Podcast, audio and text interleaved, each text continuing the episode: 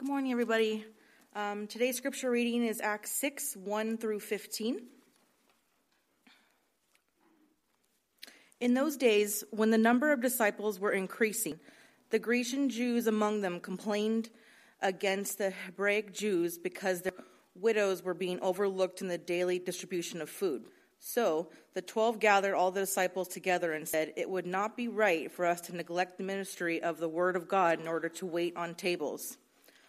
Brothers, choose seven men from among you and who are known to be full of the Spirit and wisdom we will turn this responsibility over to them and will give our attention to prayer and the ministry of the word. This proposal pleased the whole group. They chose Stephen, a man full of faith, and of the Holy Spirit also Philip, Prochorus, Nicanor, Timon, Parmenas, and Nicholas from Antioch, a convert to Judaism. They they presented these men to the apostles who prayed and laid their hands on them. So the word of God spread. The number of disciples in Jerusalem increased rapidly, and a large number of priests became obedient to the faith. Now, Stephen, a man of God's grace and power, did great wonders and miraculous signs among the people. Opposition arose, however, from members of the synagogue of the freedmen, as it was called, Jews of Cyrene and Alexandria, as well as a as the provinces of Cilicia and Asia. These men began to argue with Stephen, but they could not stand up against his wisdom or the Spirit by whom he spoke. Then they secretly persuaded some men to say, We have heard Stephen speak words of blasphemy against Moses and against God. So they stirred up the people and the elders and the teachers of the law. They seized Stephen and brought him before the Sanhedrin. They produced false witnesses who testified. This fellow never stopped speaking against this holy place and against the law. For we have heard him say that this is that this Jesus of Nazareth will destroy this place and change the customs Moses handed down to us. All who were sitting in the Sanhedrin looked intently at Stephen, and they saw that his face was like the face of an angel. Anyway, so one of the things that Laura and I have, have appreciated about this church from day one is, is how we have felt cared for by this church. When we first moved up here and the church rallied around and, and helped to move uh, our furniture into our house, I'll be honest with you, I wasn't even there for that. Uh, but the church rallied around and helped, helped move us in.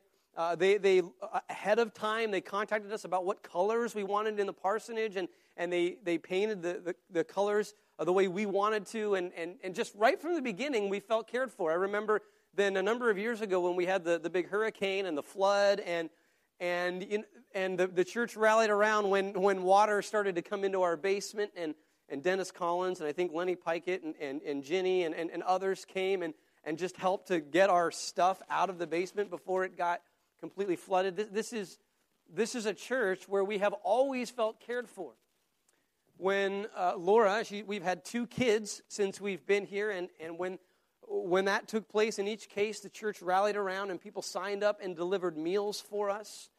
This is when we found out things like that Lissa Mayer makes really great filet mignon. It's worth actually just having a child for. We're, we're kind of thinking, kind of thinking that way. Wallace Chin, who's not with us anymore here, but uh, he, he, makes incredible lasagna. I mean, we, we found out the people in this church they really care for us. I mean, and, and, and we've seen that. Uh, oh, the Al Martinez makes great pork ribs, just so you know. Uh, and, and Christmas would not be the same without Nancy Ciccarella's Christmas cookies. I mean, I could go on and on and on with how people have cared for us. We, every time I walk into the house of JD and Angela and Jen and Julia Dunn, uh, they have such a warmth about their hospitality that I feel like I'm walking into my grandmother's on Thanksgiving Day every time. My kids have never been to Disney World, um, but they have spent an afternoon at the house of Brenda and Eric Martin swimming in their pool, and I'm not really sure that they would be able to tell the difference, anyways. What we have noticed from day one is that this is a church where, where new and old, where we have felt cared for. I'll never forget what I saw when they pulled me out of the ambulance at Pascack Valley Hospital. Uh, I have a condition called neurally mediated syncope. It's really just a fancy name for the fact that I'm, I tend to pass out a lot. I have a higher propensity of passing out than most people. I remember when I was in high school or college, I was having a conversation with somebody, and I thought passing out was normal. I just thought that's what part of life, you know, every once in a while you pass out, right? And this friend, he's like, Well, how many times have you passed out? I'm like, I don't know, 15, 20 times. He's like, That's not normal, Kevin, right? So then I, I discovered that's not normal. And uh, of course, these days, my wife has been around me enough now where if I pass out, you know, she can, you know, prop my feet up and turn my head over, all while she's changing a diaper. Uh, but but in our, our first year here, we hadn't been married for very long, and it was, it was a little bit daunting for her when this would happen. One time we were, well, I was sick. I had had the flu, something like that, and it was about midnight, and we were, we were, I was in bed, and we were talking, and apparently we had a conversation, and then my, my words just trailed off. I turned white, and the eyes rolled into the back of my head, uh, and I passed out. And so my wife immediately she called 911 and an ambulance came and and and got us. You can if I'm getting this wrong, babe, you can correct the details. But and uh, an ambulance came and and took me to Pascack Valley Hospital. It was about 12:30 in the morning and and, and I remember op- they opened up the, the ambulance door, and I, I looked out, and there was Janet Thames, one of our deaconesses. You see, this is a church where we have always felt cared for. I could go on and on and on and on with stories about how we have felt cared for by the people in this church, watching our kids, caring for us in so many different ways. And what we find in this passage is that that's exactly what a church is supposed to be like. A church is supposed to be a place where people feel cared for. If we go back to the to chapter 4, we looked at this passage a couple of weeks ago and we see kind of the broader principle just a page before this in verse 32 acts 4.32 all the believers were one in heart and mind no one claimed that any of his possessions was his own but they shared everything that they had in verse 34 there were no needy persons among them. From time to time those who owned lands or houses sold them brought the money from the sales and put it at the apostles feet. And it was distributed to anyone as he had need.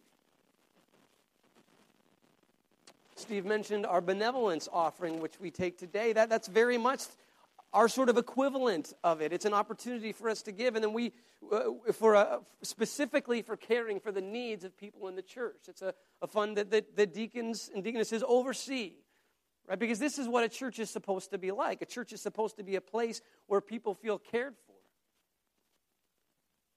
We come to our passage, and, and we, we see uh, one practical application of this, how this played out in the early church. A particular need arose, and that was a need to care for some of the elderly widows within the community. And, and, and this was a particularly uh, important problem in that day and age and in that time. This, of course, was a, a, a time before health, uh, health insurance, life insurance, Social Security, Medicare, Medicaid. None of those kinds of programs were available to those who were getting older. And particularly if you were a woman, women had very little economic opportunities, job opportunities. Certainly in comparison today, you were pretty much reliant upon your father or your husband. And so then if you get to the end of your life and neither of them are around, well, then they were particularly vulnerable. And it, it, there's also evidence that suggests that Jerusalem, where they were, had a higher number of elderly widows than the general population. It seems that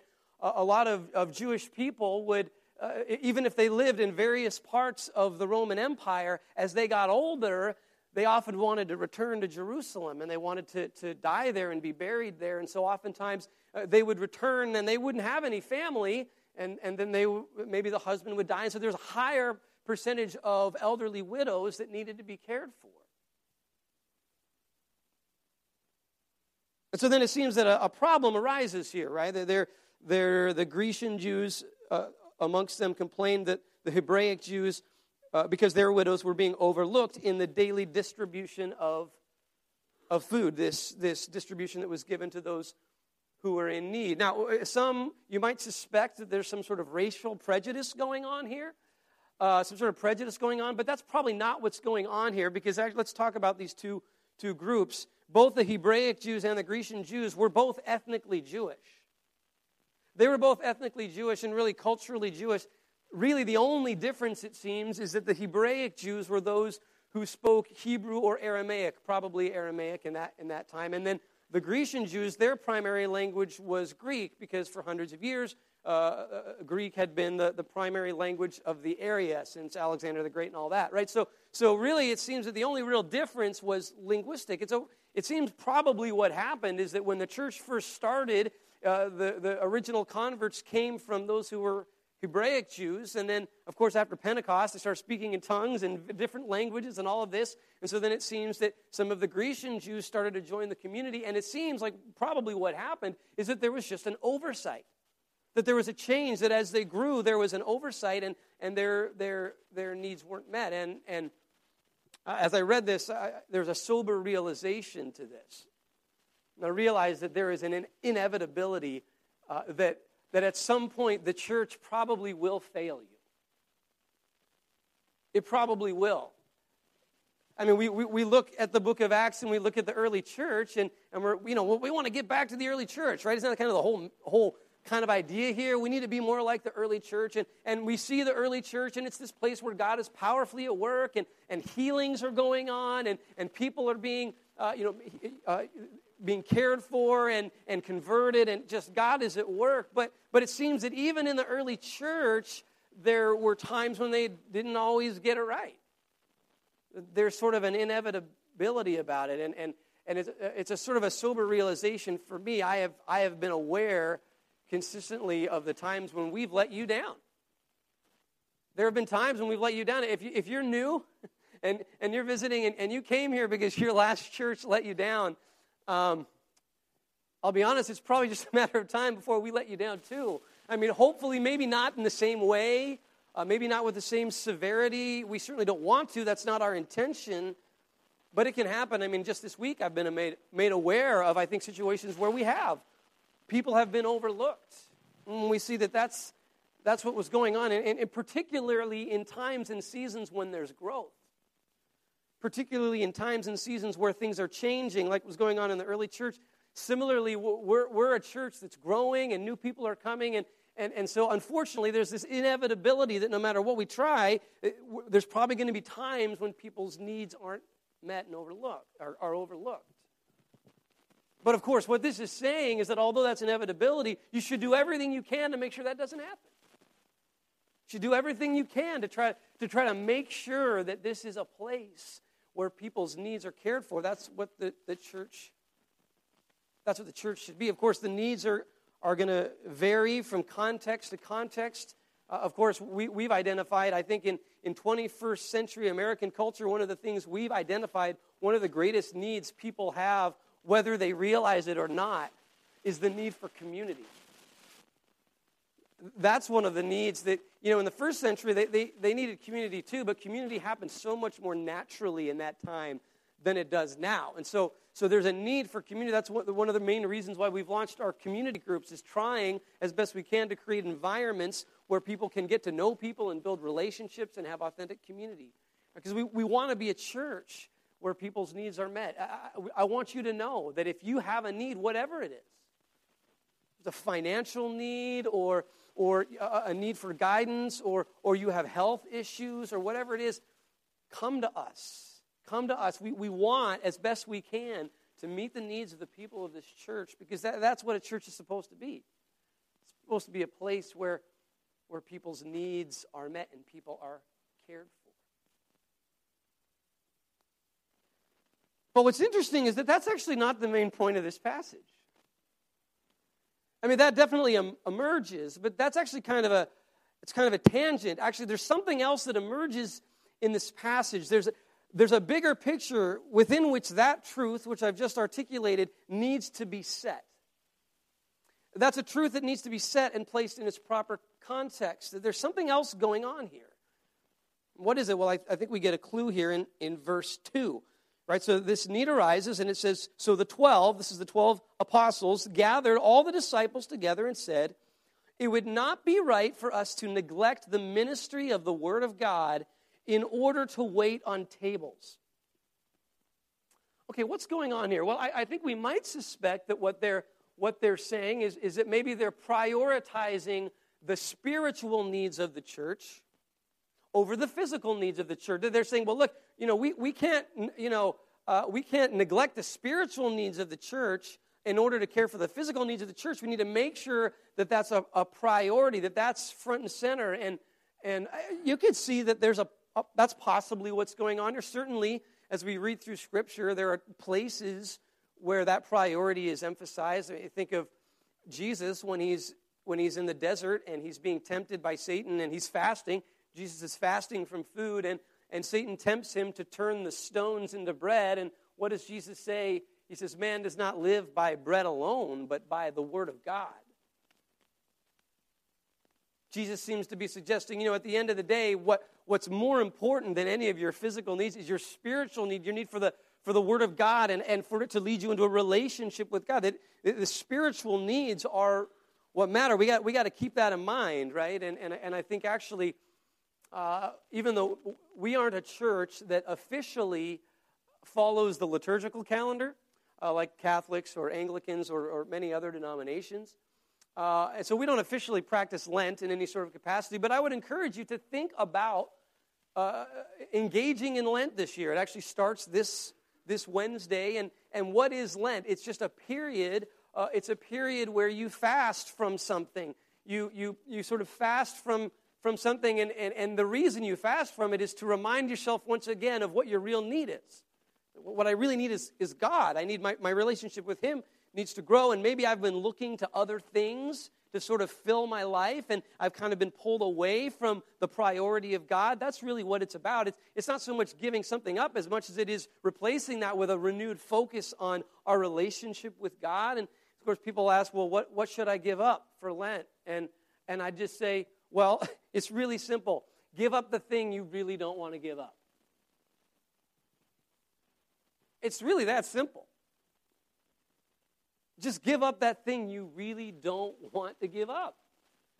Because that thing you really don't want to give up, well, that, that, that's, that's probably the thing that might be bordering on idolatry.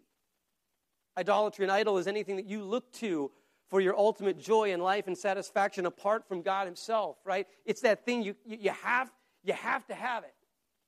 So, what is it? I mean, what, what's the thing you don't want to give up? Maybe for you it's a particular food, or maybe it's alcohol, or maybe it's TV, or uh, you know, Facebook, or I, I, don't, I don't know what it is. And that, that's for you to think about. That's, that's not for your wife to tell you what that, what it is, because that's legalism, right? That's how legalism starts, is when we start telling everybody what they need to be giving up. But you think about it, and, and maybe you ask those, well, what should I give up? What are the things that you think that I should give up? Maybe, you're, or you take it yourself, but it's whatever it is, what is that thing you really don't want to give up? That's probably what you might want to give up, and you give it up till Easter.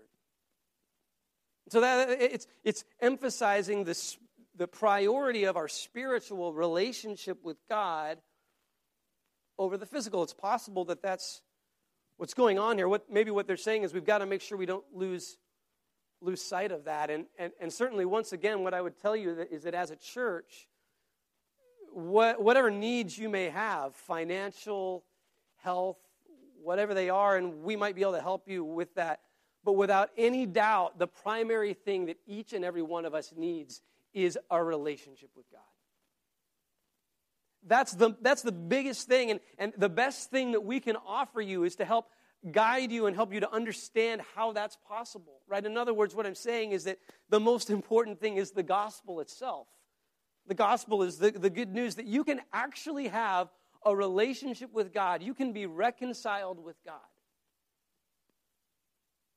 The heart of the gospel is that we are separated from God because of our sin, because of the sin of the world, that we're separated from God. But the heart of the gospel is that God has come for us. That He hasn't just stayed up there waiting for us to get our acts together uh, before we can be in communion with Him. This is what's so unique about the Christian understanding of God. And that is that in Jesus, He actually came here. He came here for us. He came here for us, and He gave His life for us. He died to forgive us of our sin to forgive us of our sin. And, and, and doesn't forgiveness require absorbing a cost? Isn't that what it means to forgive somebody, is to just take it upon yourself? this is what we see at the heart of the Christian message is that in Jesus Christ, God has come to forgive us of our sin, that we might be able to be reconciled with God, to be in relationship with Him. And, and, and then the more that you're able to enter into that relationship with God, and, and the more you're able to pursue that, and it's a process, the more you're able to find your worth and your value and your identity and your life in God, the less you need to find it in other things. The more you find your worth and your value and your identity in your relationship with God, the less you need to find it in, unless you need to find it in your career or in your, your parenting success or, or, or in whatever it is, whatever it is that thing that you find your identity and in your worth and your value in because, because ultimately it will let you down. Whatever it is, if you look to anything other than God to find your identity and your worth and your value, it will let you down. So the heart of the gospel is that is that we have an opportunity to be in relationship with God. So, so maybe that's what this is getting at. We need to emphasize that priority, the spiritual over the physical, because you know, Jesus says, well, what good is it if a man gains the whole world, yet he forfeits his soul? So we might see that in here, but I, I don't actually think that's the primary emphasis going on here. For a couple of reasons. One is that while certainly there is a place for seeing a difference between spiritual and physical and emphasizing the spiritual, one of the things we actually find throughout the book of Acts is that they have a much more, more holistic view and understanding of what salvation is. The salvation includes physical healing and, and, and so, they, they, you know, I mean, they're going around healing people and, and caring for people's needs, and, and they see that as a part of what salvation is. So I, I, I think that though there's a, certainly a place for this, Jesus even talks about this emphasis, nonetheless, certainly in the book of Acts, we see a much more holistic picture of what's going on. So it's possible that that's not really the emphasis that they have in mind here.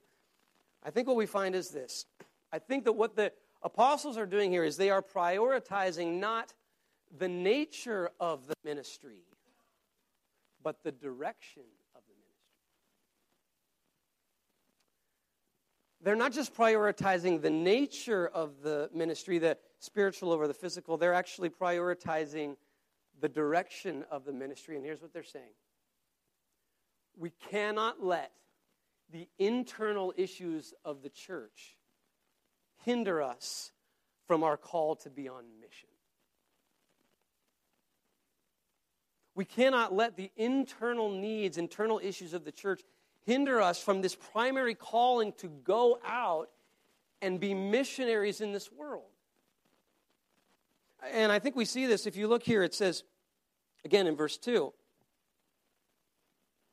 it would not be right for us to neglect the ministry of the Word of God in order to wait on tables. Now, that phrase, Word of God, it's interesting because in the book of Acts, it's used 11 times, 10 other than this. And nine out of those ten times, it is used in context which is clearly talking about an outwardly faced evangelistic missionary context. Let me just read a few for you. Acts 6 7. So the word of God spread. The number of disciples in Jerusalem increasingly increased rapidly.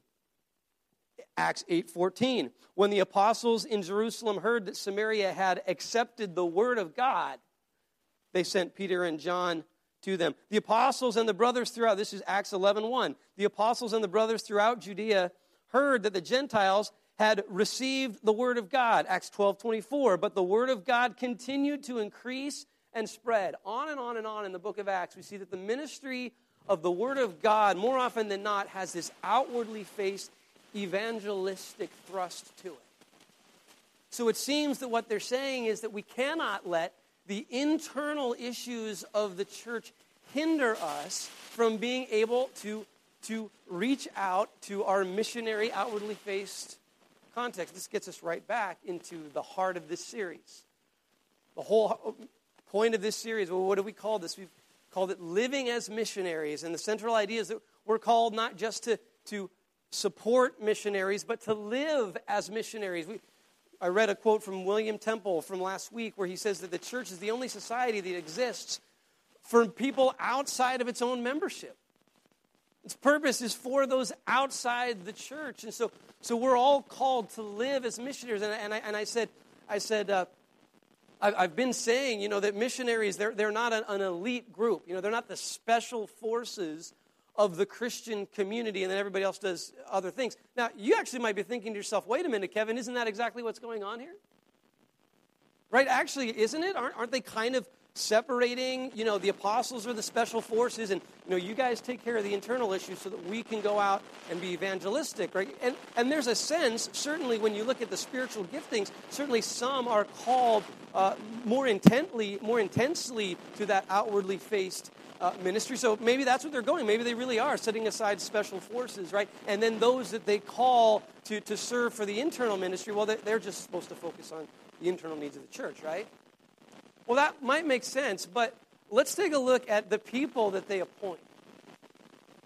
I think this is interesting. We don't know a lot about uh, we don't know a lot about most of these most of these guys, but we do know something about the first two, uh, Stephen and Philip. Stephen. Okay, so Stephen gets called, appointed to help deal with this internal, internal matter, right? But what happens in the, in the very next passage? Stephen gets martyred.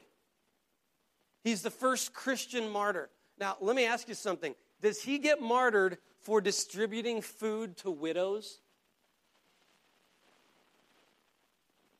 Is that why he gets martyred? No. No, he gets martyred for going out and sharing his faith with people outside the community.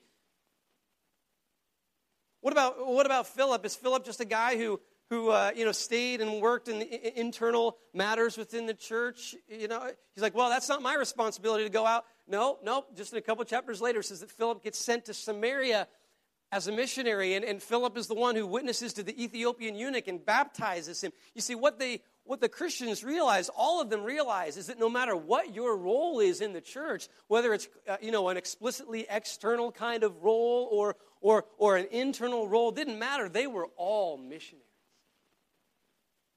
They all lived as missionaries because they understood that, that this is the heart of what the church is all about. It doesn't exist for itself, it exists to reach those outside. And so, what the apostles seem to be saying is that we cannot allow the internal issues of the church to hinder us from our calling to reach those on the outside. Of course, clearly, what also emerges here, though, is well, we can't ignore them either. Right? We can't ignore the internal needs of the church. Right? I mean, this goes back to my first point the church ought to be a place where people's needs are cared for. Right? We, can't, we can't ignore them. They realize this. You can't just, well, we're not going to worry about the people in the church. We're just going to try to reach those outside the church, saying, no, the church is supposed to be a place where people's needs are cared for. And what we need to realize is that needs to be the case not just for us, but also for the sake of mission. Right? Our own health, our, our, our own salvation isn't even for us right? Because let's think about what this calling is to be on mission. It's, it's to invite others to come and be a part of a healthy community where they can experience what it means to get their, their needs spiritually and physically met. It's a calling to invite them to come to be a part of that. But of course, you can't invite people to be a part of healthy community if your community isn't healthy in the first place. Just as it says, Paul exhorts the elders. He says, he says if, to an elder, he says, if you can't, if you can't take care of your own household, how can you take care of the church? If you can't handle the needs within your house, how can you handle the needs of the church? And similarly, if the church can't handle the needs within the church, then how can it take care of the needs of those outside the church? So it's clear that though the calling is to reach those, we can't, can't ignore the needs of the church. So, what's the solution? How, how does the church be the church? How does the church function in such a way that it does not neglect its, its ultimate calling to reach those on the outside but doesn't ignore those on the inside? And it comes down to one word leadership. It's all about leadership. what are they doing in this passage? It's leadership development. They're raising up leaders to help take care of the needs and issues in the church. And, and they're not, I want you to notice here, they're not just raising up doers. They're not just raising up doers. The, the, the word here, uh, we will turn this responsibility over to them. The, this word is a word that's, that's used in the Old Testament to talk about Joseph's responsibility to oversee all of Egypt. This is a word that isn't just talking about being a doer, it's about responsibility, it's about leadership, it's, it's about taking ownership of what's going on. It's not just, just doing the tasks.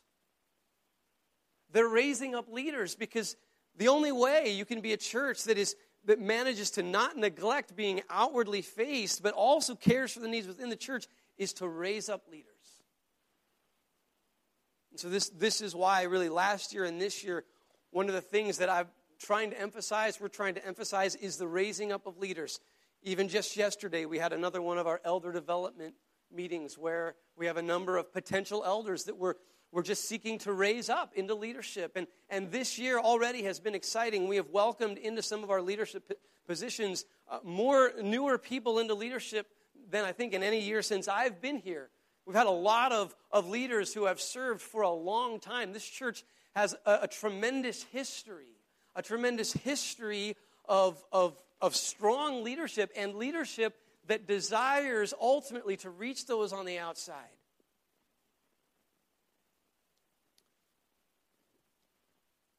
I'll never forget when Laura and I came here for our candidating weekend. And I'll be honest with you, when we first came here, we were thinking we're probably not going to stay here we had we had been here. We we we had uh, filled the pulpit once before, and we came and and just to be honest with you, we came and and at the time that we came, it was almost entirely older people. Now, one of the things that tends to be the case, and I had a lot of friends telling me this, kind of warning me about this. You know, they said, you know, if you go into a church with largely older people, oftentimes they won't they don't want to change anything. They, they just, they're more they just want to keep the, the traditions and the things that they have going on. And if you go into that context you're, you're just never going to be able to do any of the things that need to happen to start to reach those on the outside. That, that's the kind of attitude a lot of people have. So i came up here thinking that maybe and, and but i'm like you know what? I feel like god is calling us to come up here.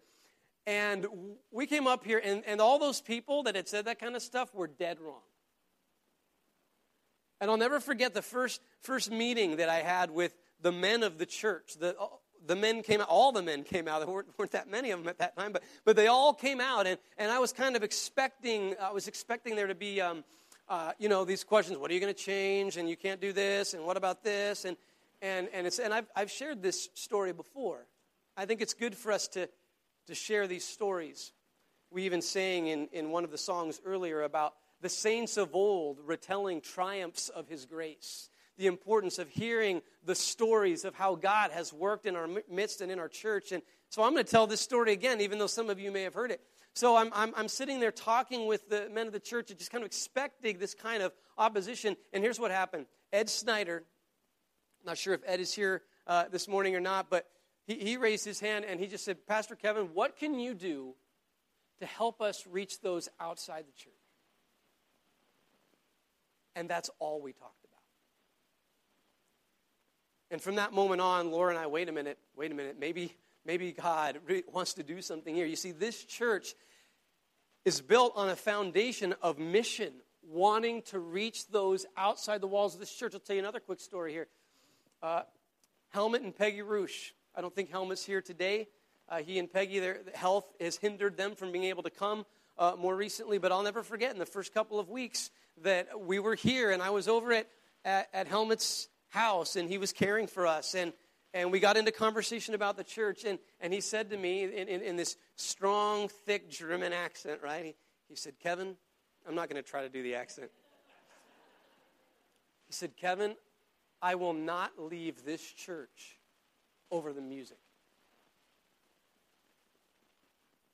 I mean, I, I was kind of floored by this. I, I, I, we, we changed the, the, the, music to more of a contemporary style so fast. I actually got more complaints about the music at my last church, which was a bunch of younger people, than I've ever gotten here. Because the people of this church have a heart for mission, always have. And they have this desire. They understand it's, it's not just a matter of us, it's about reaching those outside the church. And so, so I come to a passage like this, and I just want to I just want to fan those flames, that, that missional identity that is a part of our church. And I want us to just continue to ask ourselves this question Are my wants and needs hindering the, the ability of this church to reach those on the outside? I think it's important for all of us, myself included, to ask the, the things that, that I like and want about this church.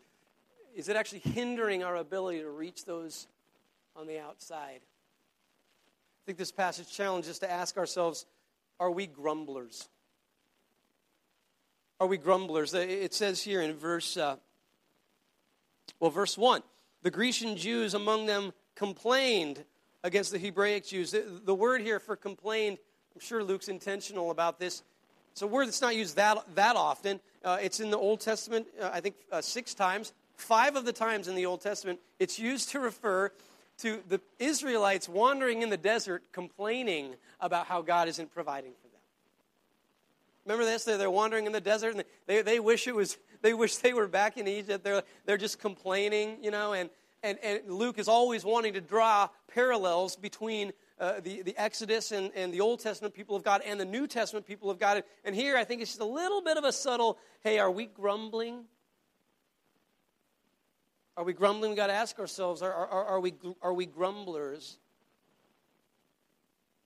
Are my needs and desires hindering our ability to reach those outside the church? But once again, while we can't allow ourselves to be distracted by them, we also can't ignore them. The church is supposed to be a place where people's needs are cared for. The church is supposed to be a place where you can come and say, I'm hurting, I need this, and I, this is supposed to be a place where people's needs are cared for. So, once again, how does a church neither neglect, uh, neglect their calling to be on mission to reach those outside the church, but at the same time not ignore the needs of the church? And again, the answer is leadership. They raised up leaders who could help to care for the issues of the church so that the, the vision and the mission of the church could stay outwardly focused. And what did they do? They, they, they appointed these leaders and then they prayed for them. And so, what I would like to do to conclude is I would actually like to ask for our leaders to come forward. I emailed you ahead of time. I'd like to ask you to come forward. Our elders, our deacons, our trustees, the leaders of our ministries, those who are currently, currently serving in ministry. We're only a month into 2016, but this is a, a great time to just pray for our leaders that God would, would use them effectively. So you can start coming forward here. Somebody's got to be first here. right? That's right. Just come on up. You can just come on up here. And I want to remind you, I want to encourage you, uh, community group leaders as well. That's right. If you're a community group leader, we want you to come up as well. Um, I want to remind you that whatever it is that you do, whatever it is that you do, Maricel, come on, get up here. You're, yeah, that's you too. That's right. Just kind of scanning. Hope I don't miss anybody who's, who's. I want to remind you that as you serve in whatever it is that you do, whether your, your position is, is really focused on the needs and internal needs of the church, I want us all to remember why we do this. That ultimately, as we look to care for the needs within the church, it's so that we can effectively go out and be on mission. Will you all pray with me? Actually, I'm going to come up here and everybody, yeah. We're going to lay hands here, okay? Sorry, love. I just whacked my wife. Okay. Heavenly Father, uh, we come before you this morning um, humbled by your grace, humbled by your incredible love for us, humbled by your love and your care for this world. God, in a world that seems increasingly chaotic, Lord, we look at the cross, we look at the grave, and we see a God who says, I'm not finished yet. And so, God, we come before you in humility. We come before you uh, not on our own strength. Lord, it is, is by the power of your Spirit that we are even drawn to you. And God, we come before you and, and we humbly ask that you would use us and use our church, Lord, to create a community, a healthy community. Lord, where people are cared for, where people feel like they have a home and a place to be. And Lord, that that, that sense of community would always be looking outward, looking to extend it, looking to reach out into this community. God, this is an exciting time in the life of our church. We see you at work in so many ways. And God, I just pray that your spirit would work powerfully in the, in the lives of these leaders. God, I pray that you would give them the strength, those times when it's hard, those times when they get discouraged. God, I pray that they would look to you, that they would rely on you to lift them up. God, I pray for their own relationship with you, their own spiritual needs. God, I pray that this would be a season when they would grow personally in their relationship with you. And God, that their work and their ministry in this church would be an, an overflow, an overflowing of the work that you're doing in them. And then, God, through them and through this church, Lord, as we raise up more leaders, God, I pray for those in the congregation today, both, both those who have served before and those who maybe have not, and that you might be calling up in, in coming uh, months, uh, years to serve and to lead. I pray that you would start working in them now, that we would, by your Spirit, develop a leadership culture that can really carry this church forward and make us effective in reaching those on the outside. We pray all of this in Jesus' name.